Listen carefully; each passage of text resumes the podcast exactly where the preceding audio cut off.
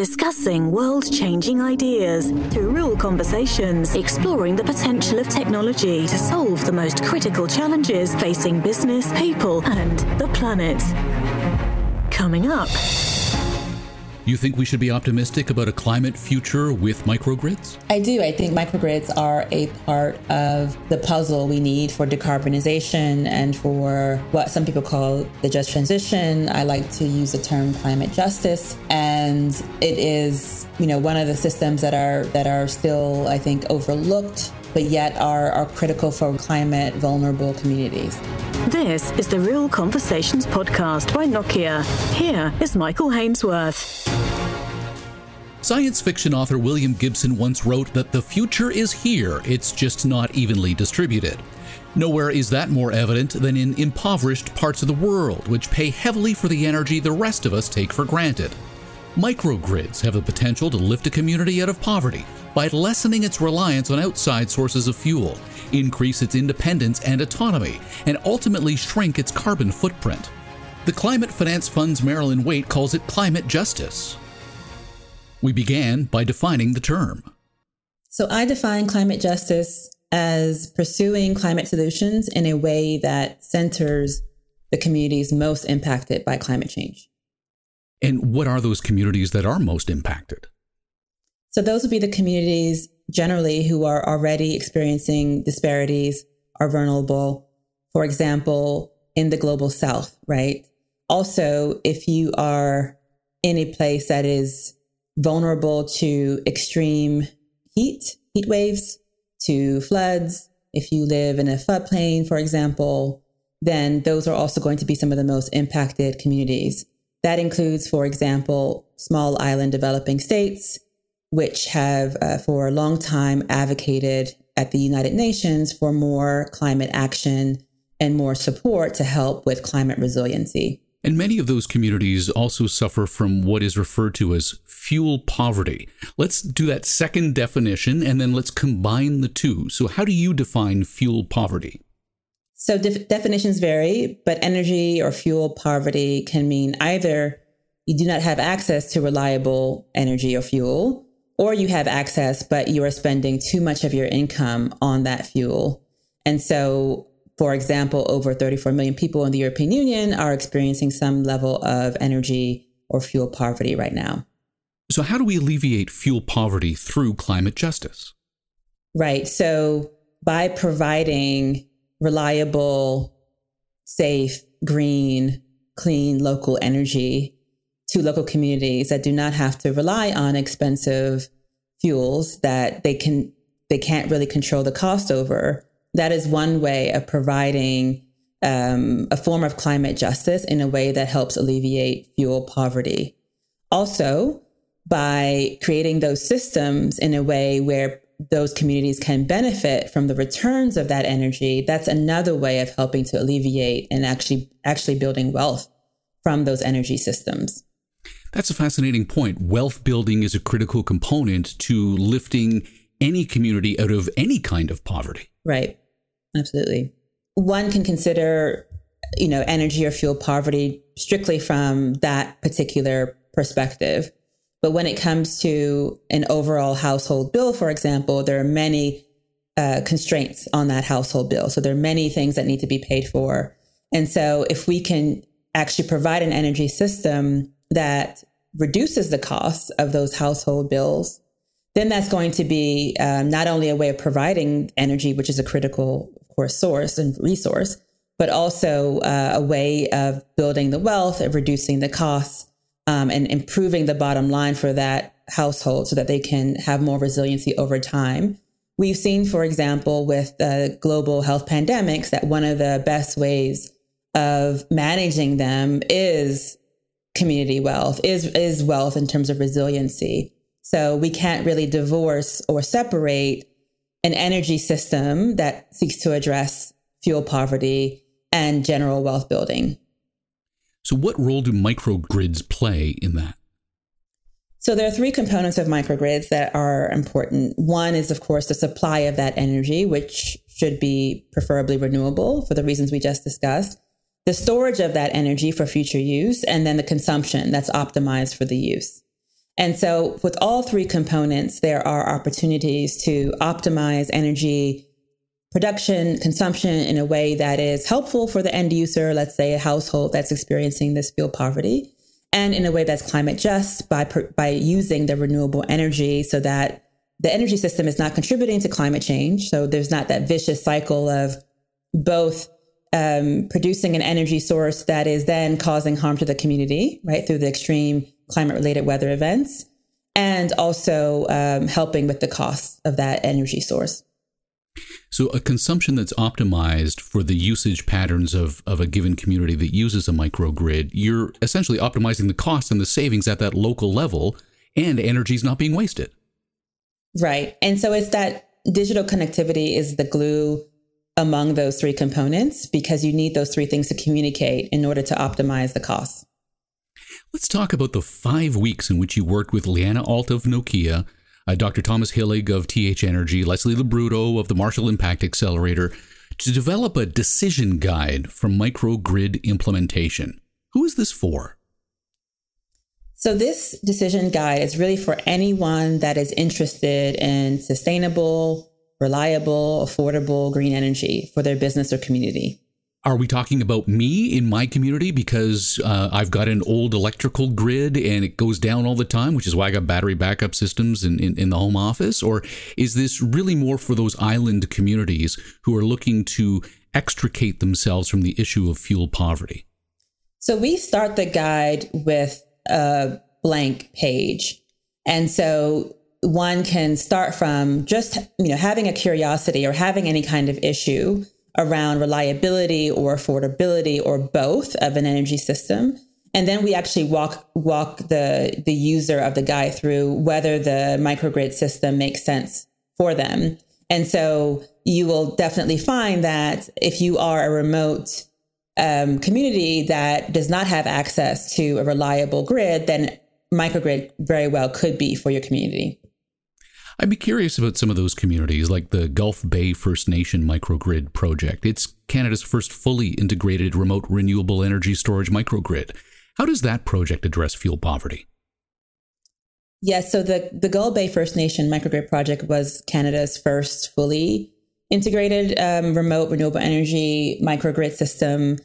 It is solar based um, and it is designed to help the, the Indigenous community reduce the reliance on diesel generators diesel generators being, you know, a huge cost and one that they cannot control locally because that's determined by faraway markets and speculators and other systems. However, the solar resource is there, it's reliable, and uh, that is helping them save at least 25% uh, of their diesel uh, fuel costs each year. So um, it is a success story and um, it is helping provide a, a pathway, an example for other communities globally.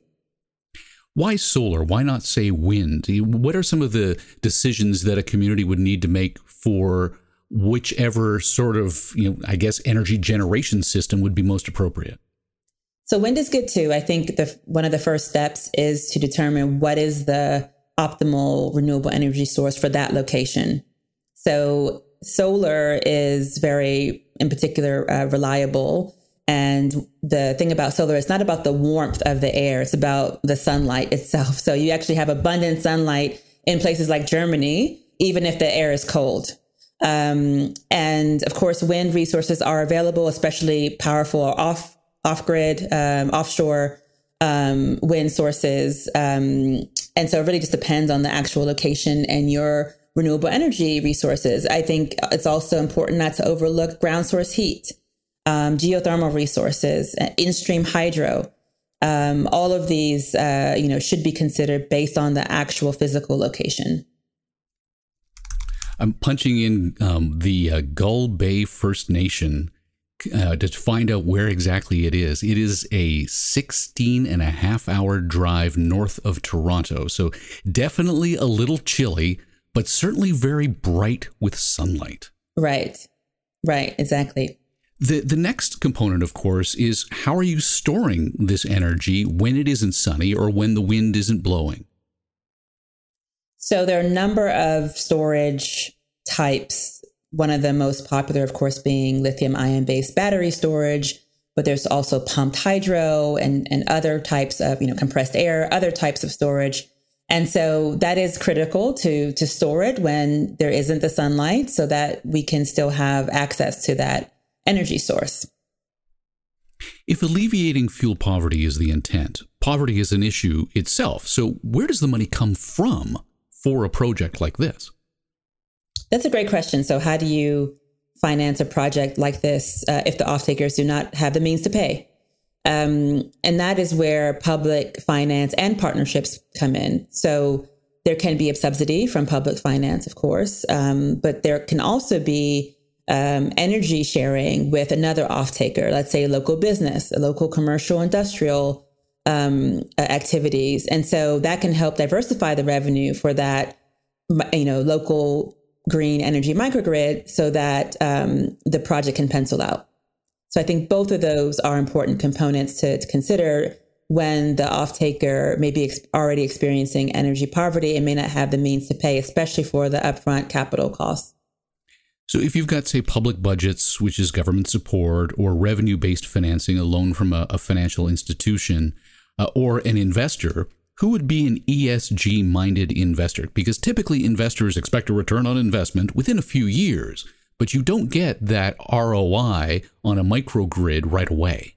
Right. So let's break this down a little bit in terms of ESG minded investors. Um, it is hard to be an investor today in general, whether you are a bank lender or a uh, an equity investor if uh, you do not incorporate environmental, social, or governance metrics and factors. It's just really good due diligence.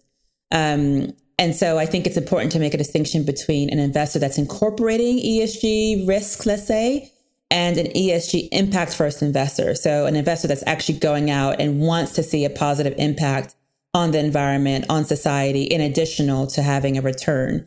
Now, there are other kinds of investors, no matter where you sit on, along that spectrum, in terms of what you were mentioning in terms of time horizon. So there are longer term investors, um, pension funds, for example, retail retirement funds. So if I'm saving for my retirement, that's 20, 30 years from now, um, that's a longer term horizon. And so perhaps a number of investors that are more short term outnumber the longer term ones. Um, but it is important to to recognize the longer term investors do exist um, and they're they're plentiful, and um, all the while encouraging those that tend to be more shorter term minded to push out the time horizon. And for that, of course, there needs to be some incentive. So if I'm going to wait for that uh, capital return, what am I getting in return? And that's where, of course, all kinds of tax benefits, for example, um, tax be- breaks or benefits can can really help with more shorter minded, shorter term minded investors. I wonder if this is a, a, chicken and the egg situation, or maybe I'm just putting the cart before the horse, whichever metaphor we want to use here. Um, when a community wants a microgrid to address whatever the issue is, whether it's reliability or affordability, do you go for the funding first, or do you design the grid first and then go looking to fund it? So I think you need to have the basics designed before looking for funding. You need to know the basics of the system. So how big is it? You know, what's the capacity? What is the need? Who are the off takers? Um, getting an idea of the costs because ultimately the financier is going to need to know that information. Um, so if you don't, if you're not able to provide it, it's very hard to give you a response. You know, it, for example, if you're going out and you want an, an auto loan, you need to tell the, the bank or the the car uh, loan company how much it is. right. what, what, car you want to buy? what car you want to buy, right? Exactly. So I think it's um, you know same thing could be could be said for a mortgage. So understanding the system is definitely a first step. After this podcast, learn more about this and other insightful topics by going to nokia.com slash thought dash leadership. There you'll find additional information linked to today's podcast. If the first step in determining a microgrid is, you know, which one is appropriate to install and operate, and if you establish that based on whether or not it's a problem of reliability or a problem of affordability, does the grid look different depending on whether it's whether, what the answer is? Is it a reliability issue or an affordability issue? They, it has to be both, right? It has to be both reliable and affordable. The key with with affordability is affordable for who, um, for what purpose, and so is it a commercial, industrial, residential use, and what is the market rate or the market prices for electricity, for example, for that particular location, um, for that particular off taker. So I think when it comes to affordability, um, you still need it to work to, to be affordable, of course. Um, those that that really will change depending on the use case. A reliable, there's no really, there's no point of having any kind of grid unless it's reliable. So right. th- those two things actually have to come together. What role does connectivity play? Because you, we mentioned at the beginning here that um, you are going to create a microgrid that is smart enough to know when power is needed and when it is not, when to store it and when to to to release it. And that I can imagine there's a, a, role for the Internet of Things and all of the connectivity that goes with that. So, what's the role of connectivity in the microgrid for you? So, connectivity is the glue making the system work um, because microgrids should have what we call islandability, uh, meaning they can disconnect from the larger grid. Um, they really need to have good optimization between supply and demand, even more so than, let's say, a huge macro grid system um, because they cannot pull in resources from, from you know various parts of the of the system. Um, so this ensures their kind of independence and, and um, resiliency, the whole connectivity part. This, you know, a key component of, of this is real time data and not just the theoretical data. And that's where having this uh, pulse on what exactly is being used um, and could that use, for example, be shifted to a to a different time? Let's say a washing machine. You know, can that washing machine be shifted to a different time when actually, um, you know, th- that use can be done differently or at a different time? There's no kind of consequence on on a livelihood or anything else, and there the supply of energy would better suit that that use. Um, and so these are the kinds of things that kind only connectivity can bring. Help me understand how that really would, would work. My washing machine, when I press the start button, will go no matter what time of day. Do we all need to run out and buy new washing machines that say, hey, listen, maybe you should be doing this at three in the morning, not three in the afternoon?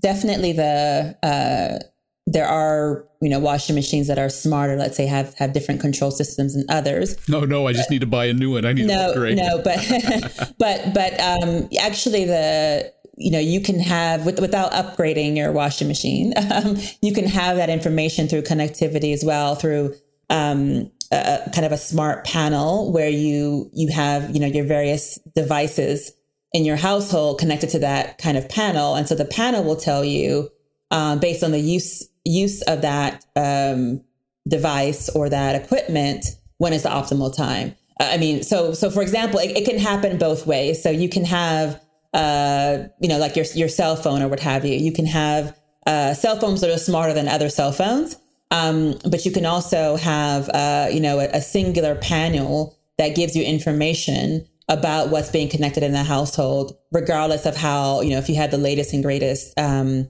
uh, equipment. And I guess at the very least, just an information campaign to the community saying, you know, maybe you ought not to be doing this at this time of day. It'll be cheaper if you did it this time, uh, and all that kind of stuff as well. I, I understand you live in a community that's eco friendly. You know, the first district smart grid in France. Right. So I, I live in uh, Issy-les-Moulineaux, um, and in particular, a place called Fort d'Issy. This was a former um, uh, fortress uh, for wartime, um, 1870s France, um, that has been converted into an eco-friendly neighborhood. Now, what makes it eco-friendly? It is run by heat pumps. So our our heating and cooling comes from these heat pumps.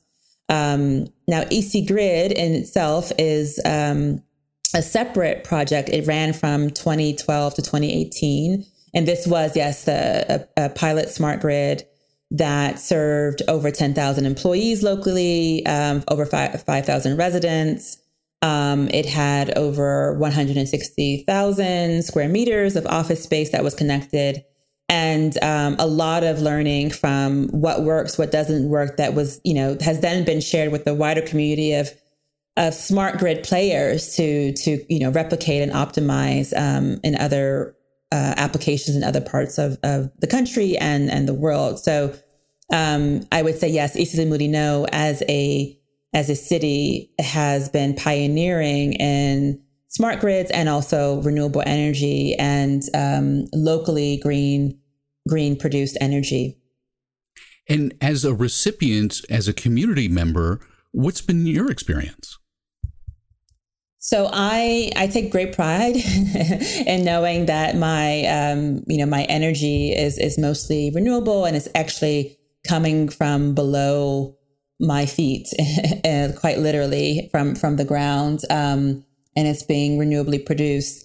And I think, especially given the current energy crisis in in Europe, it's um, it's good to know that we're also not being a burden, right, on the on the um, the grid and the other um, use cases that really rely on that. So it's it's kind of works both ways. It, it feels both socially responsible and environmentally sustainable. What is your personal motivation for getting involved in the world of microgrids? I had an aha moment. I was working in Madagascar. My first job was in Madagascar with the United Nations. And um, I was living in the south of the country, which is actually quite drought prone, unlike the, you know, very lush rainforest of the northern part of the country. So I was in the drought prone region and the local utility um, was having financial difficulty. They also, I think, had troubles with their hydroelectric system, so on and so forth, and um, went for a few months without reliable energy. And um, I saw the local businesses, for example, at that time, there were cyber cafes and refrigeration companies and, and so on that um, went out of business, really struggled. Um, and of course, just general quality of life um, and productivity dwindled. And I really shifted from that time. I was more focused on water resources. So I kind of shifted from water resources into um, energy, you know, reliable, affordable, and green energy. And so that's kind of my my personal aha moment. You think we should be optimistic about a climate future with microgrids? I do. I think it's a part. I think microgrids are a part of the puzzle we need for decarbonization and for what some people call the just transition. I like to use the term climate justice. And it is, you know, one of the systems that are that are still, I think, overlooked, but yet are, are critical for what we talked about earlier in terms of climate vulnerable communities. Building a future that's productive, sustainable, and inclusive in a world that acts together. Discover how by visiting nokia.com slash thought leadership.